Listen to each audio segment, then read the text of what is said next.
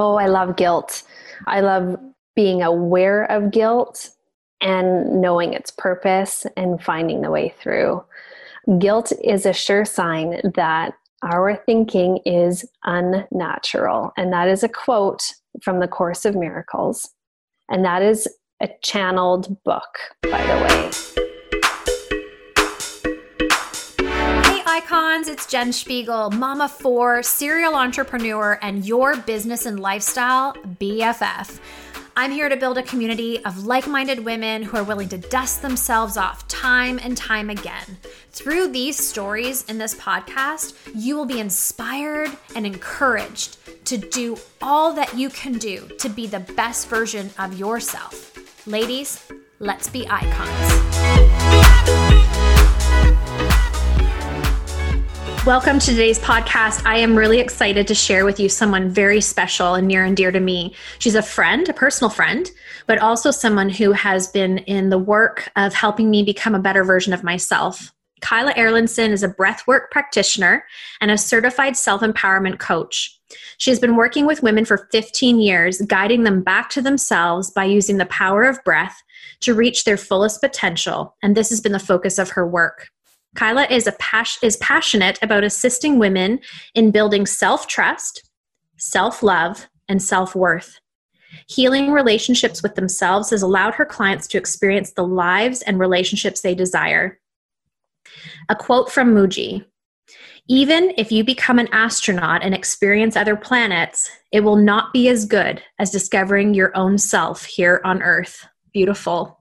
Kyla lives in Canloops, British Columbia with her husband, Corey, and her two boys, Jack and Beau. They also have a family dog named Karma, which is so soothing and perfect for your family.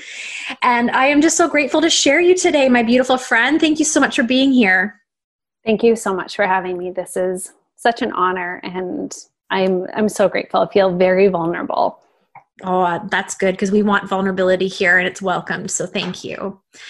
Um, we've been friends for a while, and we actually almost birthed babies together, didn't we? Our last we did. babies. Yeah. I remember when together. you... Yeah. You went into labor with Beau, and I remember being so pregnant and be like, why not me? But I think it, you went overdue, didn't you? Uh-huh, I did. Yeah, yeah. I did. And I was, I think we had the exact same due date, if I remember correctly. Or October twenty-sixth. Oh, I was twenty-eight.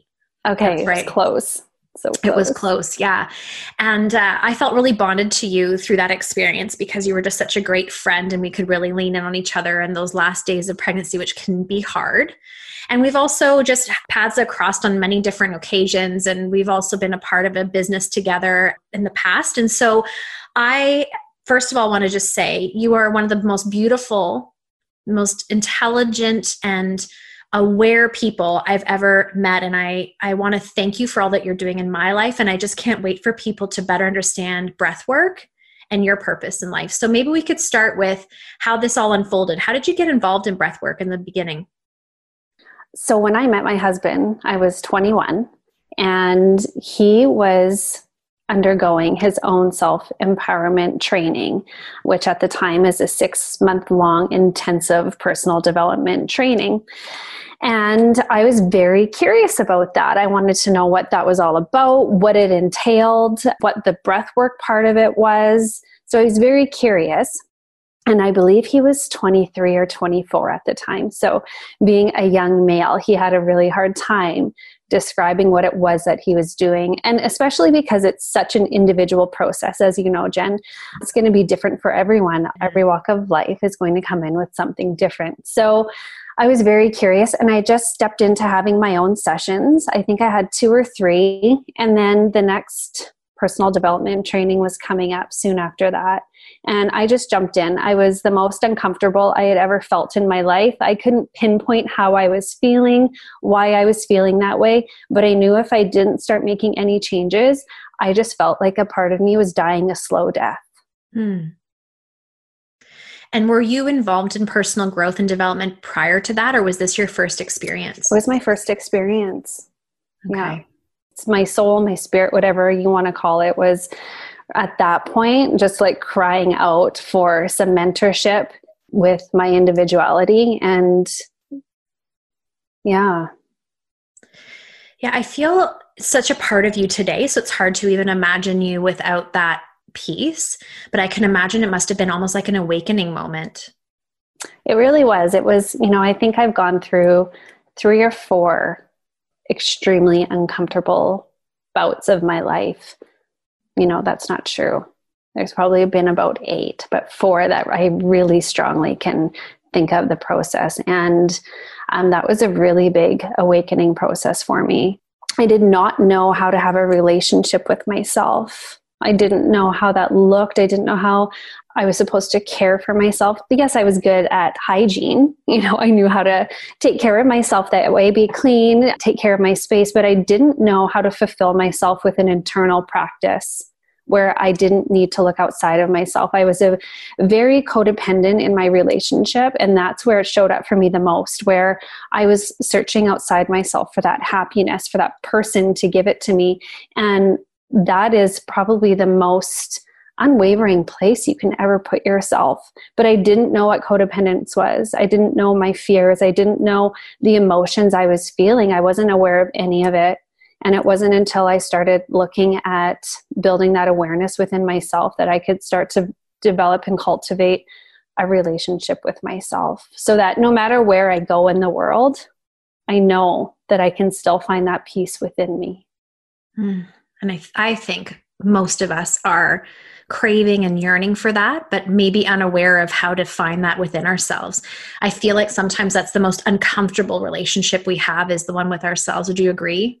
Oh, absolutely. I still have times, like the past two days, I still had times of feeling like I wasn't enough. I was judging myself. I was having a hard time with my self-acceptance. Like I still have moments of like, I'm human. I still have disagreements with my husband. I still look at my kids and have moments where I'm like, oh my gosh, I am failing as a parent here. You know, I still have humanness. And those are places I get to look at and, and look at where I can have compassion and forgiveness for myself instead of beating myself up. So it's always rerouting myself back to love, fear or love. Always rerouting back to love. Is that something that people can pick up quickly? Like I, I listen to that and it sounds to me almost obvious. Of course, like I'm in fear, move over to love. But I feel like that process, and I've been working through it with you, it's not easy. It's obvious, but not easy. So what would be the first step of someone actually moving towards love and getting out of fear? Awareness of your emotions. We are spiritual beings having a human experience, a physical experience. You've probably heard that before. And if we don't become aware of what's going on emotionally, you can always look to your body as the barometer, and your body will always show you what's going on emotionally. And that's where, you know, Louise Hay is a really big mentor of mine. I refer everyone to her book, You Can Heal Your Life, because that's exactly what she did. She healed herself of cancer and I believe of M S. And so if we don't look at our emotions, our body is going to create dis-ease when we don't take care of those emotions, when we don't have the awareness. So one of the first things I do with my clients is I go through our five main emotions, because without that awareness, it's going to be hard to move into love. If you don't know if you're feeling angry, if you don't know if you're feeling guilty, if you don't know if you're feeling afraid, if you don't know you need to grieve and allow yourself some sadness. So everything with personal growth can sound sweet and endearing and lovely, but it's the hardest work I've ever done. Looking at myself has been the hardest thing I have ever done. And I still have really hard times, because as we grow and evolve, there's going to be more things that show up. So it's not a one-time fix. This is an ongoing process. And I will see and have a mentor in my life till I'm on the other side. Mm-hmm. And without those mentors in my life, I don't know where I'd be. Without having someone on the outside looking in, sharing with me perspective, sharing with me different ways, pushing me to go outside of my comfort zone, but allowing me to go in at the same time and feel safe with my feelings and knowing that they are valid. I just don't know where I'd be without having some sort of emotional, spiritual coach in my life. Mm. And I think that can be scary to some people, because as you're saying this, it's beautiful and I'm there with you. So I'm, I'm on that side now where that's just going to always be a part of my life. But I know for a lot of people, it's scary because there's been things in our past and circumstances or relationships that have caused deep, deep wounds. And it's almost scary to want to go in there and deal with those. And what would be your advice to someone who's who knows they have a lot of work to do and they have deep wounds, but they're afraid to talk about them or deal with them? Well, I want to say, to get a different result, you have to do different things. You have to do something different. And I think if someone is feeling the pain and trauma bad enough, there's going to be a place in their heart and in their spirit that is going to want to reach out and do something different. Sometimes the pain can be so comfortable because we're so familiar with it that it can be easy to stay in that. But there usually comes a time when, especially with the evolution that we're going through, people will want to address it or they won't. Mm-hmm. They can stay in it or not. And that is such a personal thing. You know, everyone has different traumas, and some can be really horrific. So I don't know that there's a right answer for that. Mm-hmm. That's something, you know, I'll probably feel and think about after this and have a really good response. But I think there it takes a lot of bravery, and I think it takes a lot of courage. And so there's some people that have deeper hurts than others. Yeah. And what, and what I'm hearing from you that I want to just review, because I think it was really, really good, is we can sometimes be so comfortable in the trauma. You'd mentioned that, like so comfortable in being hurt, that that's where we want to stay because we know it. And I love too that you use the word brave and courage, because it is brave and courageous to want to work through something and come out as a different person, a more aware person. Um, and, and sometimes too, I think it's scary just even verbalizing, even if it's with someone like yourself or a mentor. You know, oftentimes we're worried about even telling anybody that trauma for fear of judgment or embarrassment or blame on ourselves. Have you felt that with some of your clients? I can tell you firsthand, I felt that within myself. Mm-hmm. You know, I had my own session a few days ago, and I felt really ashamed for the self-judgment that I had. I felt embarrassed to share the comparison that was going on in within myself. That was not comfortable. And so from my point of view as a mentor for people doing work with me one-on-one, is I go through my own process in order to serve my clients with love, because it comes from a compassionate heart, and it comes from a place of serving, and it comes from a place of channeling love for that person. And so I think it's important for people to pick intuitively what kind of mentorship they want to receive. And, you know, trying one way, if that doesn't work, knowing that there's other modalities to experience. And I'm not sure if I even answered that question, Jen. You did. It was perfect. Okay. And I love too that you're just owning that vulnerability within yourself, because I know, you know, even through our experience together, there's certain times where I'm like, oh, I don't even want to admit this out loud. I do. I have a sense almost of embarrassment. And sometimes it can feel so big in our minds, but yet when you verbalize it, it sounds so small. But, you know, and you're trying to justify it instead of just, I think, having that safe person, use that word earlier, safe person that you know will never judge, that you know has your best intentions to help you through something. And I think really it's that no judgment zone, safety, that it's almost like a blanket. When I talk to you, I feel like that, like just like my cozy blanket is around me, and it's okay just to say anything, whether it seems small or big, because it's the uncovering of those deep feelings or beliefs that aren't serving me anymore that I can then become that person I'm I'm really striving to be. Mm-hmm. And I will never ask my clients to do anything I haven't done.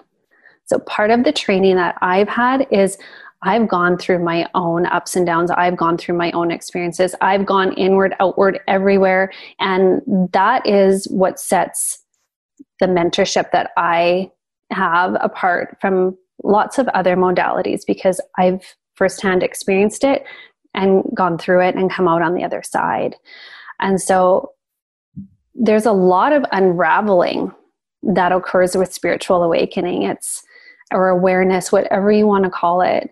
And it's not a comfortable time, but the end result of coming through onto the other side is what makes it the best, and is what makes me keep coming back and breaking through belief systems and breaking through family patterns. Corey and I constantly, that's my husband, recognize when things come up for us and when we're like, oh my gosh, this is my family pattern coming up in direct correlation with yours, and this is the result we're getting, and how can we look at this and do it different than our families did?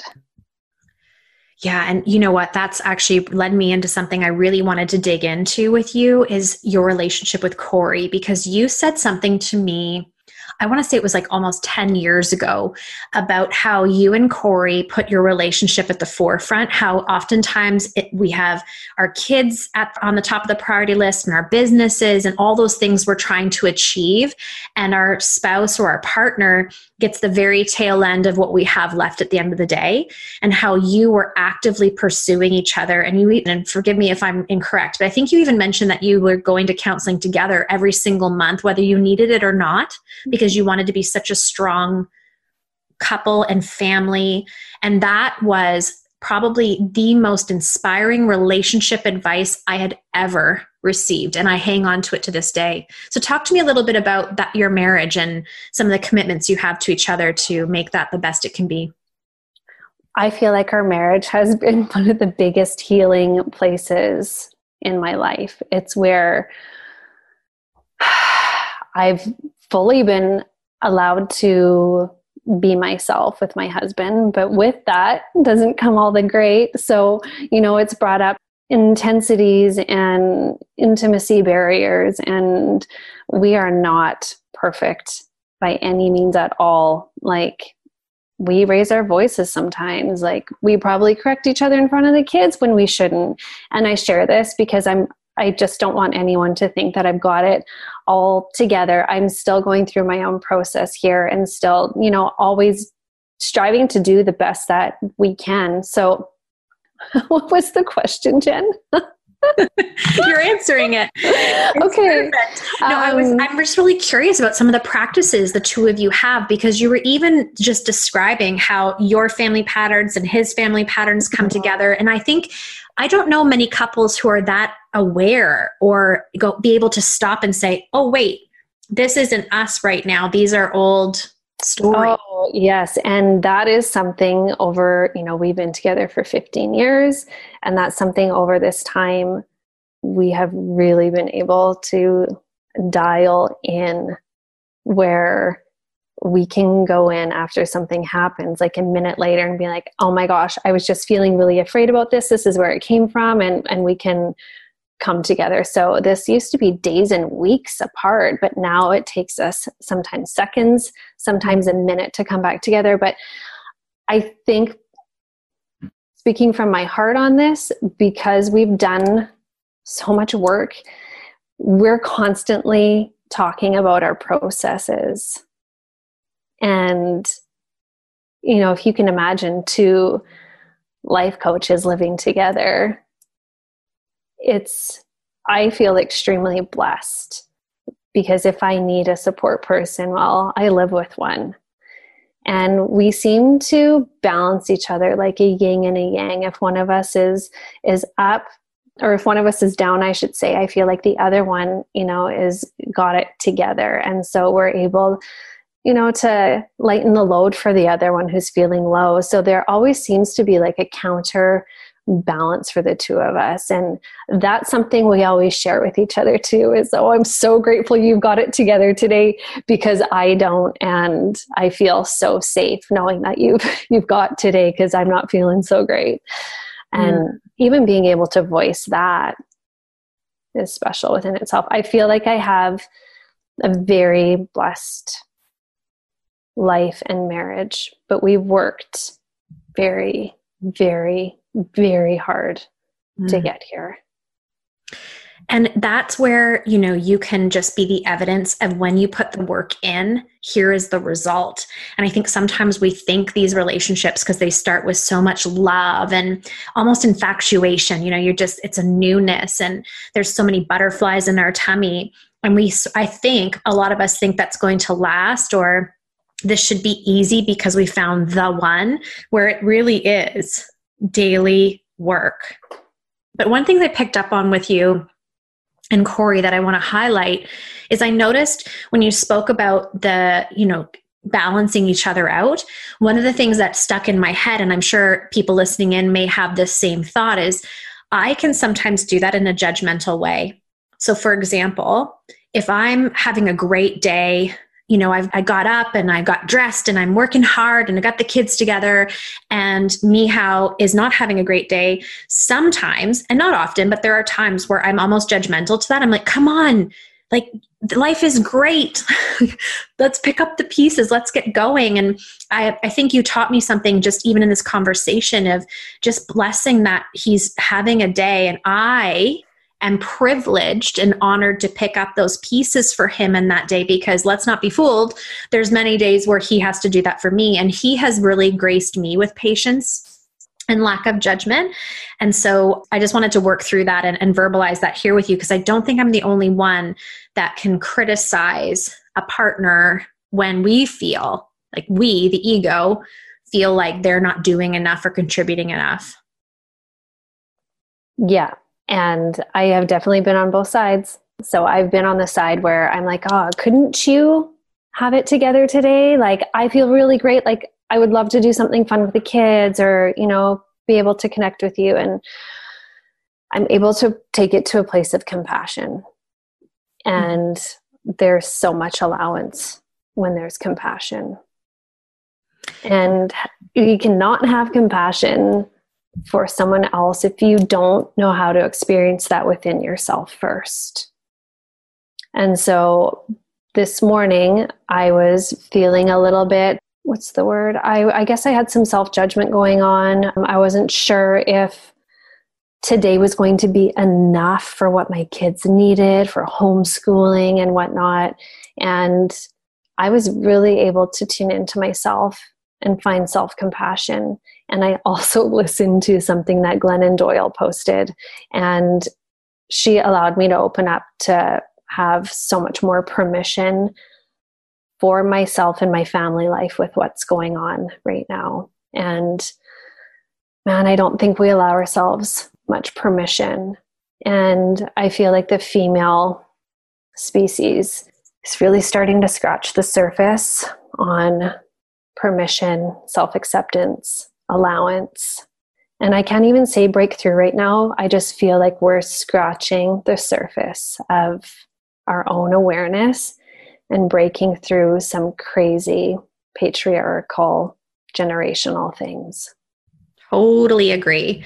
It is just the beginning. And actually, maybe we could dig in, because we, you and I've had some great discussions about Glennon Doyle. I'll make sure we'll add her into the show notes so people can check out what you're referring to. But I do want to discuss what gaslighting. We had a good conversation about that, and how um, her podcast with Brené Brown, they were speaking about that. And you were so like, that was just one of the pieces that you really hung on to and felt really lit up about. What would you explain gaslighting to people listening in, and, and how you feel about that whole premise of? Oh, know? She talked about universal gaslighting. Mm-hmm. And she talked about how basically we shut ourselves down from living into our authentic selves, whatever that looked like, because we should feel grateful and blessed to be where we are now instead of moving into those places. And her book is called Untamed, if you're unfamiliar. And so the universal gaslighting is everything that females have been basically taught or shown to keep in this small box. And the term gaslighting is something I've just recently become more familiar with and something I'm exploring more. It's such an interesting concept of perceptions put on us, you know, and that can look so different in, in our society, coming from a workplace or um, from your partner, but it's a, it shuts us down. It's, it's almost a form of abuse. So I would encourage you to look up that term on your own and, and dive into where you've been gaslighted, if that's even a term. Yeah. But I, I do, I just, I think as women for so long, and we're, and let's just be real, we're still struggling with this a lot, is that feeling of being okay with what we have. And like, it, it's almost selfish to want more. And, you know, for myself, that whole work from home has been such an internal struggle with really wanting to immerse and dive into my businesses. I, I have such high goals of impact and just fulfilling all the purpose that I know I have, but then still feeling like I have so much purpose for my children and my family. And that tug of war that can happen inside of me, I would say probably on a daily basis.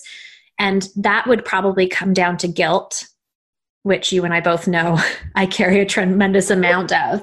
You know, I'm guilty of not being with my kids when I'm working. And then I feel guilty that I didn't get all my work done because I spent time with my kids, and that I know I'm not alone in that. So what would you suggest is a great way of viewing that, or, or working through that for someone?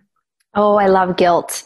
I love being aware of guilt and knowing its purpose and finding the way through. Guilt is a sure sign that our thinking is unnatural. And that is a quote from The Course of Miracles. And that is a channeled book, by the way. The whole book is channeled. So guilt is a sure sign your thinking is unnatural. And we operate from it hugely. And sometimes, you know, having the awareness that I have, I can still catch myself and be like, wow, that was a really deep layer of guilt I was operating from. Holy man, I can't believe I've been working with that for that long and it just came out now. So there's so many layers of guilt. So guilt is going to show up in your body. I love teaching guilt. It shows up in our body as feeling nauseous, stomach aches, stomach problems, things associated like I B S. It can also show up in your body as a headache. And the headache shows up that way because it's a constant thought process of beating ourselves up, thinking that we've done something wrong. And the purpose of guilt is for discernment. It's to look at our feelings and know, have I actually done something wrong here? So it's a place to look at your own integrity, but it's also a place to discern and to really go into that guilt. And guilt is going to stem from fear. And to look at that guilt and say, is this guilt real? Is this actually logical? Is it true? Have I actually done something wrong? More mm-hmm. times than not, we haven't done anything wrong. But there's such an ingrained belief system that we feel like we have. And women feel guilt tremendously more than than men, in my perception, in my experience. I don't have any data to share on that, but that's just my perception. And the way through guilt is going to be taking a breath. Always take a breath. And it's going to be finding gratitude and giving. I always know that when I'm in guilt, if I can give outside of myself, it takes me away from that hamster on the wheel of feeling that guilt. Because logically, I can tell myself, I know I'm not guilty for that. That is just like a false evidence showing up for me here. But that feeling can still linger. And when we can give gratitude, but mostly give, writing a note, sending a message, dropping off something nice for someone, you know, extending yourself, that's always going to allow you to remember that you have a contribution and raise your self-esteem. And it's going to push you out of that guilt by taking yourself outside of yourself. Mm. I love that you walked us through that. Thank you so much. Because it is a fear-based emotion, But I love that you can sit, take a breath. And I want to actually dig into that next. Take a breath and actually remember, did I do anything wrong? Did I do anything wrong here? Or is this a belief, an ingrained belief that, you know, maybe needs to be dealt with or just released? And also how it feels in the body. Because I think sometimes we just are going so fast through life and through the motions, we're not paying attention to all the cues we're given. So breath work for me was a very new idea. I have done therapy most of my life, as a matter of fact. I love therapy. I think it's important. I think we need that person that we can just work through things that don't have an ulterior motive or judgment. It's just totally neutral. But breath work was new, and I wanted to explore that with you, and it's been a beautiful experience. So could you maybe explain what breath work is? Like, what would somebody expect going into something like that? Mm-hmm. Oh, I love the form of the breath. So I've tried different modalities, and I'm always open to doing other methods of healing or looking at myself. And I always come back to the breath. Always, always. And it is so, so powerful. And what it does is it connects us to our subconscious mind, which houses family patterns, belief systems, conditioning. There's so much there, our deepest thoughts. And what it does is it releases stuck energies and belief systems that have been stored in our cellular memory. And we get to heal those on the levels of physical, mental, spiritual, and emotional. So our four main dimensions. And what it does is it teaches us to go back to our self-love, our self-acceptance, our self-worth. And the result is to be in harmony. We're all looking to have internal peace, to just be happy. I think we all just really want to have happiness in our life. And when we're in a place of love, that's when we create. That's when we see the truths in things. That's when we can discern the strongest. And that's when we get to be real and have the relationships we desire, have the careers we desire, have the creations we desire. So what happens in a breath session is I guide you in a meditative breath state all through your mouth in a very particular circular breathing method. And we use the seven energy points of your body, which are called the chakras. They assist us hugely in that part. And what happens is the body becomes so oxygenated, your blood becomes so oxygenated by this very specific breathing method that you allow for a physiological cellular memory change. And basically what is happening is you are changing the belief systems at a cellular level. And that's why it is so powerful. And I didn't even know that's what we were doing. I just... I'll let you know though, like people curious listening in who are, this is new to them. It is the most beautiful, calming peacefulness that I feel, but also that acute awareness of all parts of my body. And, you know, I had a health scare. Actually, it wasn't that long ago. My husband and I were just talking about it this week. It's been only five months. And I was still supposed to be in recovery, but I'm fully recovered from it, thankfully. But the belief of my actual physicians, which was really what got me curious, was they thought I actually had some work I needed to do in my chakras. And it was really interesting to have physicians tell me, I think you need to do some work on this and, and go down this path because there's something going on in your body that's not, that your body's not doing anything wrong. There's something mentally, like soul connected, mind and soul connected. And it was through chakra work that I firmly believe I healed myself at a really fast rate. Yes, there were other elements. I was looking after myself through diet and so on. But that was my first opportunity, I suppose, to really learn about chakras. And I started with Joe Dispenza. That was what who was recommended to me. And I remember actually feeling the chakras. And then now to have someone like yourself guide me through each of those things and putting love into my body through my mind and my breath is just absolutely so powerful and beautiful. And I hope for everybody to have that experience, really. Me too, Jen. That's why I'm so excited to be on here. And I feel so vulnerable about it because of what this work has done for my life and how it's improved my life and improved how I feel about myself and how I feel about my life. And I just want everyone to have more ease in their life. I want everyone to feel their full potential and be able to go after what they want and to know that self-confidence is not arrogant. Mm-hmm. Self-belief is not conceited. That the most beautiful thing a person can have for themselves is that belief and confidence.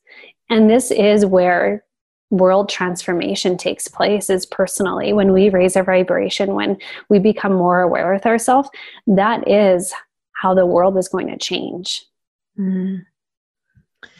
You're so right. And, you know, I think anybody listening in who wants to up-level their lives, who wants to become the best mom, wife, business owner, stay-at-home mom, sister, daughter, whatever that may be, we have to know so much of this is reliant on our ability to become who we're meant to be. And having a mentor like yourself, or, you know, someone they can trust to work through this in a, in a way that just, it's enlightening. And when we're enlightened, I believe we are, can download things that are given to us that I don't think we would be, have the ears or the wisdom to recognize otherwise. Oh, I love how you just described that. You aren't, you can't be in a place of downloading and being open to that, that channel if, if you're not in a place of love. And there's so many women that come in and see me, and, and they have this guilt about that they're selfish if they do something for themselves, or even the word selfless. And I just think I cannot be the person who I want to be for my kids or for my husband if I don't put myself first, if I don't tend to the things I need to with myself first, if I don't take that time, if I don't ask for what I need. Mm. And why is it as women that we don't ask for what we need? What is oh, that? It's that universal gaslighting I was talking about that Glennon Doyle talks about. Yeah. It, it is, think about the generations of women and what we've been shouted out to in this silent way of how we're supposed to be. Not enough, too much of this, too much of that. Like there's always a contradictory of something going on. Mm. It's so true. Like I remember when I, my first marriage and I got married, my aunt saying to me, I, I couldn't receive it. I wasn't ready for information like this, but she had said to me, always ask for what you want in your marriage. Don't expect your partner to know that you need a hug or to know that you're feeling vulnerable and fragile that day. You have to tell them. And I remember saying back to her, I remember it vividly, saying, well, that's not how I want to run a relationship. I want him to be able to see what I need. And if I ask for a hug, it doesn't feel as special. And running with my own advice, not taking hers, but running with my own. And that didn't serve me very well. But, you know, I do believe now as I've aged and matured and gone through personal growth and work, is the more we can communicate our needs as a woman, and of course, in a gentle, loving way, the more everybody knows how to serve us and vice versa. Because don't, I believe our kids want to serve us as well. It's not a one-way street, that relationship. Mm-hmm. Like I, your children are still a little young, but with my teenagers, I know they want to know how to make mom happy or what makes me feel loved in our relationship as much as, you know, they want to receive it from me. We're at that point, and it's a beautiful part of a relationship. Yeah. Communication, hey? And I, I laugh because like, it's just funny to me sometimes the way that I can perceive how I thought I was communicating, but I wasn't really doing that at all. Mm-hmm. And it was another layer that I had to look at within my communicating. Right. I'm really happy that you're having that experience with your teenagers. Yeah, I'm really noticing it lately. And probably- I might be using you as a mentor when mine hit the teenage years. Oh my goodness. Paving the way. If only we could figure it out. Teenagers are, uh, they're like wildebeests. I don't know. They're a handful. But so was I. And I think that's what gives me the patience and grace with them, is I was a handful and I was more of a handful than they are. And I think I feel really blessed. You know, I could never really make sense of why I behaved the way I did sometimes as a teenager, but now I know how to use that to be for good in my life, because it makes me a very understanding mom. I don't have like expectations on mood and so on, because I know that changes minute by minute for a teenager. They're just trying to figure themselves out. And it's, my mom calls it no man's land, where we just feel it's the unknown. I don't know unknown. what to do here. What worked yesterday might not work today. Mm-hmm. Yeah. I just wanted to go back to that comment, um, on the women, mm-hmm. you know, breaking through some things. And I don't know that it's all going to be through a loving, gentle way. I think a lot of women are going to be breaking through with anger. I think there's going to be a lot of women coming through this with past things that have happened to them, or angry for allowing themselves to stay within a certain box for a period of time. And I believe that the jet fuel that's going to come out of that anger is what women are going to use as their personal power to move forward. Ooh. So it, it might not always look like it's going to be a loving and gentle way. I think there's, I see a lot of fierceness. I see a lot of standing tall. You know, the image I get is like flames. I feel like the walls are going to be burning down, mm. and there's going to be a lot of jet fuel used to empower these women. So, you know, what's interesting as you say that is it gets me going. Like, I'm jazzed up in my seat visualizing that. Maybe that's the way I'm verbalizing, the way I would like to. Yeah. And that's great. That's totally great. But here's in, what's something that's interesting. We'll just work through this with everybody working through my, you know, my self-limiting beliefs. But then fierce is what I feel like I haven't allowed myself to fully become, because I want to be that gentle, loving person.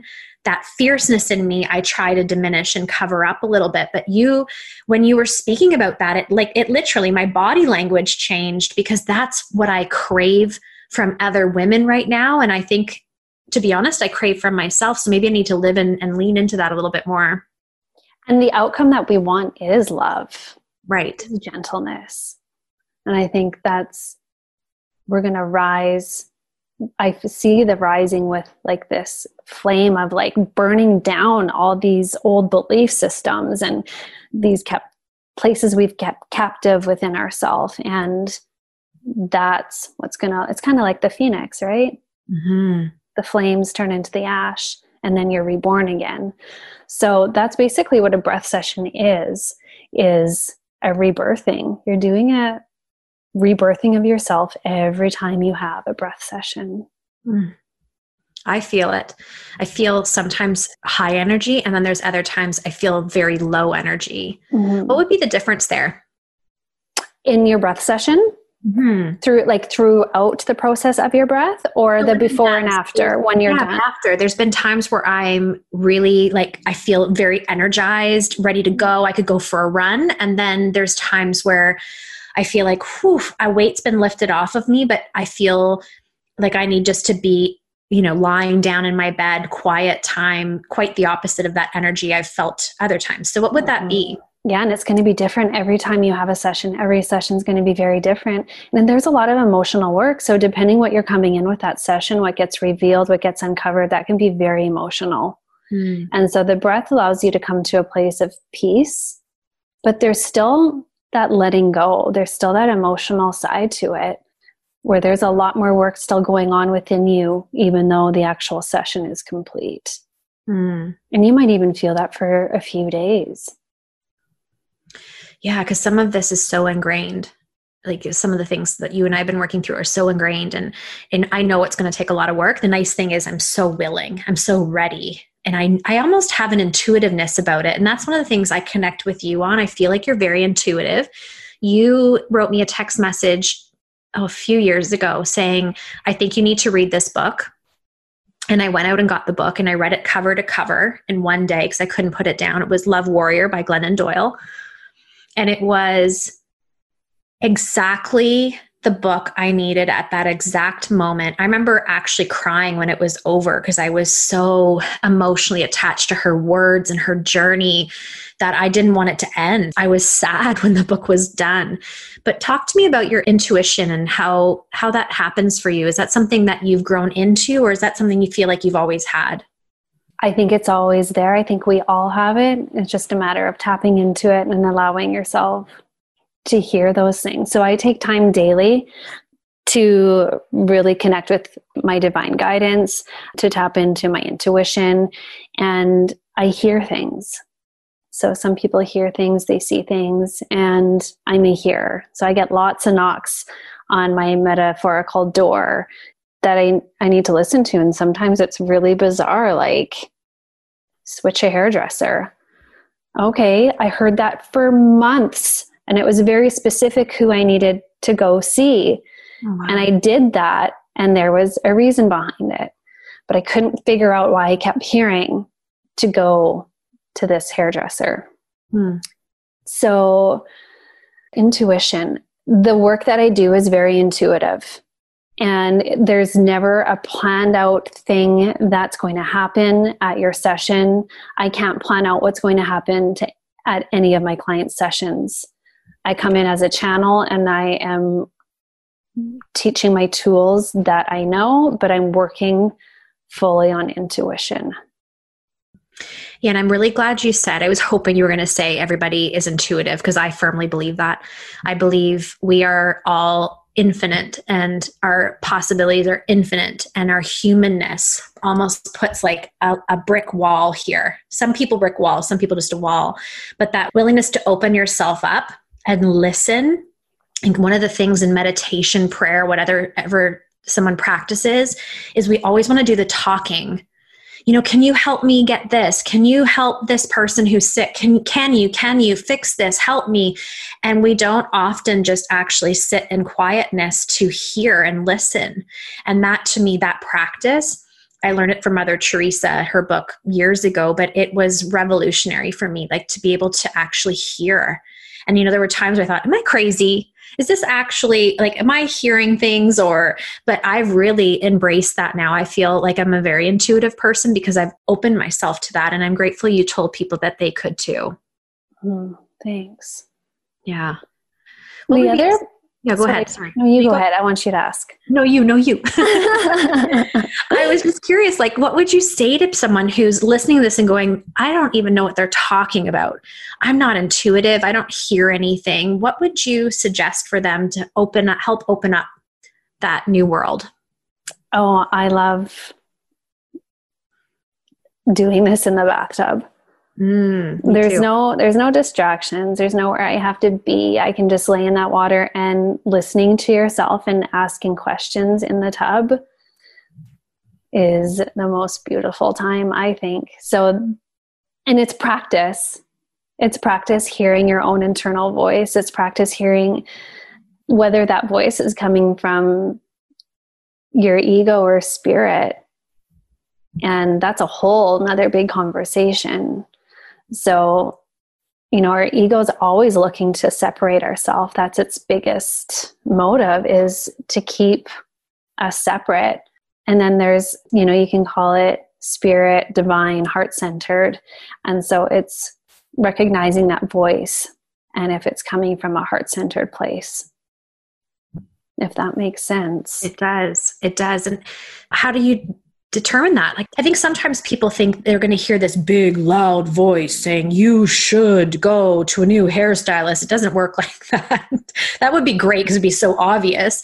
But how does somebody differentiate between ego and heart-centeredness? The feeling in your body.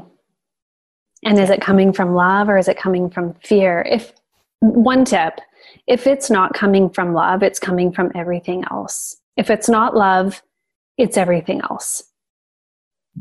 And it's practice. It's getting quiet with yourself. It's doing meditation. It's doing breathing exercises. It's doing yoga. So it's going inside. And that's where it can be the most uncomfortable, because there's nothing outside of you, but all the answers are within. So it's noticing and recognizing that voice of your heart. Mm. It's the voice of your heart, not your mind. Mm. Yeah. So it's it's creating daily practices. And when I skip my daily practices, I am not heart-centered. Let me tell you that. Like, my ego grabs a hold of me, and we're just riding a, a nice bike together down a shit road. Yeah. Yeah. What are your practices? Meditation. I invoke my guides. I ask support from them. I listen to a guided meditation. My favorites are the recorded ones. They're really simple, recorded ones from Deepak Chopra. And they are chants in Sanskrit and yoga. I'm really missing hot yoga right now. I miss that room. I, oh, I am yearning for that, that piece of my life. Those are the main things for me. Yeah. Yeah. And and getting up before the kids, the family rise, to do these practices before life greets us. Because I feel like when we do that in the morning, especially that quiet meditation time, I love lighting the candle. That's just so sacred to me. I greet the day versus the day greeting me. Mm-hmm. And there is a big difference. So I used to set my alarm and get up before my kids. And that worked for a little bit. And then my youngest, Beau, started getting up with me. And I would be like, ah, oh, shit, there it goes. And then I just allowed things to unfold. He would come and cozy with me on the couch. And that got to be a part of my spiritual practice, was connecting with him in the quiet of our house, where we did nothing but cozy and breathe and look out our window. Mm. And what I started to do was just go into my internal self and note what I was grateful for and connect with those feelings and create an intention for my day. So my day doesn't always look like I get to wake up before my kids and do the reading and do the meditation and do the gratitude journaling. Most times than not, it, it doesn't look that way. But what I do in the afternoon, now that they're home especially, is I say, I'm going to meditate in my room. And after lunch at one o'clock or one thirty, I lay down and I do a meditation. Mm. And so that's my meditating time. And then I allow myself to have a little bit of a snooze too. And so I'm really all about rest and napping, Jen.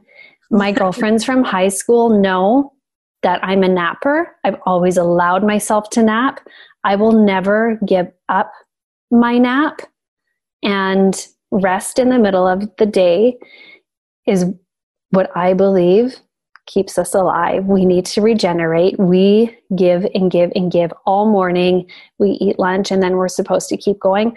I'm sorry, I don't operate like that. And I know my body needs a rest in the afternoon. And I know, with talking with my other colleagues that do breath work, they do the same thing. They allow themselves to have a rest in the afternoon. And it doesn't mean it has to be an hour or a two hour nap. And some days you might need that, but it's having a twenty minute rest, a twenty minute letting go, a twenty minute recuperating. And I know when I do that, I am so much better for the rest of my day. So when that saying goes on, I'll nap when I'm dead. Well, guess what? You're probably going to die sooner because you didn't give yourself that rest. So give yourself that rest now. Yeah. And I think that's I, another part of my spiritual practice too, is allowing myself that rest. Well, it's interesting because my dad has often said to me, he's one of my mentors for sure. But, um, you know, I do get up before the kids, and I do appreciate though what you said, because there's times where the kids have gotten up too early and I use that as an excuse to not do my practice because they're there, right? They're, but what a beautiful example as a mom to actually continue to do my practice and them to witness what that looks like and to be able to receive that in their own lives. So I, first of all, I want to thank you for that. That's a great example. But my dad's always said to me, Jen, you need fifteen to twenty minute nap in the afternoon every highly successful person allows themselves to rest. And when you do, you're going to hear guidance on the next thing to do. Sometimes we're so busy in the busy, we don't actually sit back and, and go, okay, your next step is this, or actually this needs attention. So go over here. And that clarity that comes through just calming yourself for fifteen, twenty minutes in your day. So thank you for bringing that up. Yeah, you're welcome. I also want to talk about humor, because I know if I did not incorporate humor into my personal growth, it would just suck without it. I don't know what else to say. So being able to find some humor in my uncomfortable times, or being able to joke with my husband and just be like, oh, I'm just... it's just my codependence coming up today. I just love you so much. Or, you know, whatever it is that yeah. allowing some teasing and some humor to lighten the load. Mm-hmm. 'Cause it can get deep and it can get heavy, but finding some humor within it is always a really nice place to, like, I'll find I'll be able to joke with my clients back and forth. And that is really nice. It when is. We can allow some humor it in is. The seriousness at the same time. And I think especially being able to laugh at ourselves. Like, we're funny people. We are just funny sometimes. And you're oh, right. Aren't we so interesting? We the really human are. Is so interesting. The things we get afraid of and the anxieties we have, when it's broken down and you can talk about it, you know? Mm-hmm. Yeah, I, I, I agree. Okay, so let's talk about bringing this all together, what your vision is for what you're offering people. Like, what do you see in the next five, ten years for yourself where, where this is all leading you? I want to create a community of thousands of women that can love themselves and feel more days than not that they are enough. Mm. And women have the biggest effect to me. And, you know, that's not against any men or anything. I just feel women have such an incredible presence. We give birth, we're creators, we're of influence, we're nurturers, we're psychics, we're healers, we're so many things. And I feel like when I can assist women to reach their full potential that we can get on this human life in this physical form, that having self-love more times than not, yeah, that's my goal. Mm. You're going to make yeah. that happen. You will. I have yeah. no doubt. You touch people in such a deep, deep way. Where can they find you? What's the best way to for someone to reach out to you and find you? I guess I'd say Instagram. I'm working on my website right now. Right. And another vision I have is being able to go to other people's retreats and be a guest and being able to breathe the students or, you know, whoever is there mm-hmm. and for them to experience that. Amazing. Well, I'll link your Instagram um, into the show notes so people can find you and reach out to you, because I know you give so much value. And I love ending all my podcasts with this question. And the question is, how is beautiful Kyla going to be iconic today? Today, I'm allowing permission. I am making room for allowance to not have any rules today. Mm. And to note that we are doing this podcast during a pandemic where my husband and I are self-employed. We're working from home. The kids are home. And if my kids need to watch two hours of T V so that I can find some peace for myself today, that's how I'm going to be iconic. And I'm not going to judge it. I'm not going to shame myself. And I'm going to do what I need to do to find some peace so that I don't become a crazy parent. You and me both. And it made me a little bit emotional when you said that, because, um, allowing myself to not have rules is a very difficult thing for me. Like that, when my heart went, oh, I'm craving that. But my ability to not be doing all the time is, is quite, it's a challenge.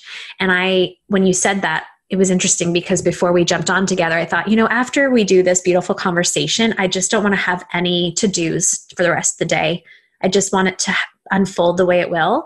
And I, I don't know, I don't, you didn't need to give me permission, but I received that as permission to, to do the same. So thank you. You're welcome. And I'll be really honest. And my humanness right now is I needed that permission from someone else today. Mm. I needed to hear that permission, and that's okay. Yeah. I'm not always going to have all the answers. I'm not always going to have it together. And that's why I create those mentors in my life, the ones that don't even know me. Right. Yeah. Well, thank you for this gorgeous conversation and sharing your insight and heart. You are a beautiful soul. And I do also want to mention just before we close that anybody listening in who this really felt, you felt connected to Kyla, please know that Corey, her husband, also does this work, and they can do this work as couples as well.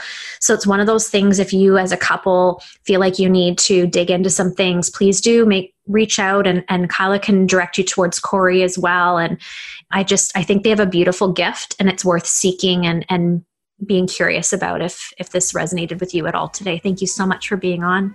Thank you so much. This was such an honor, a pleasure, a new experience. I have all the feels right now.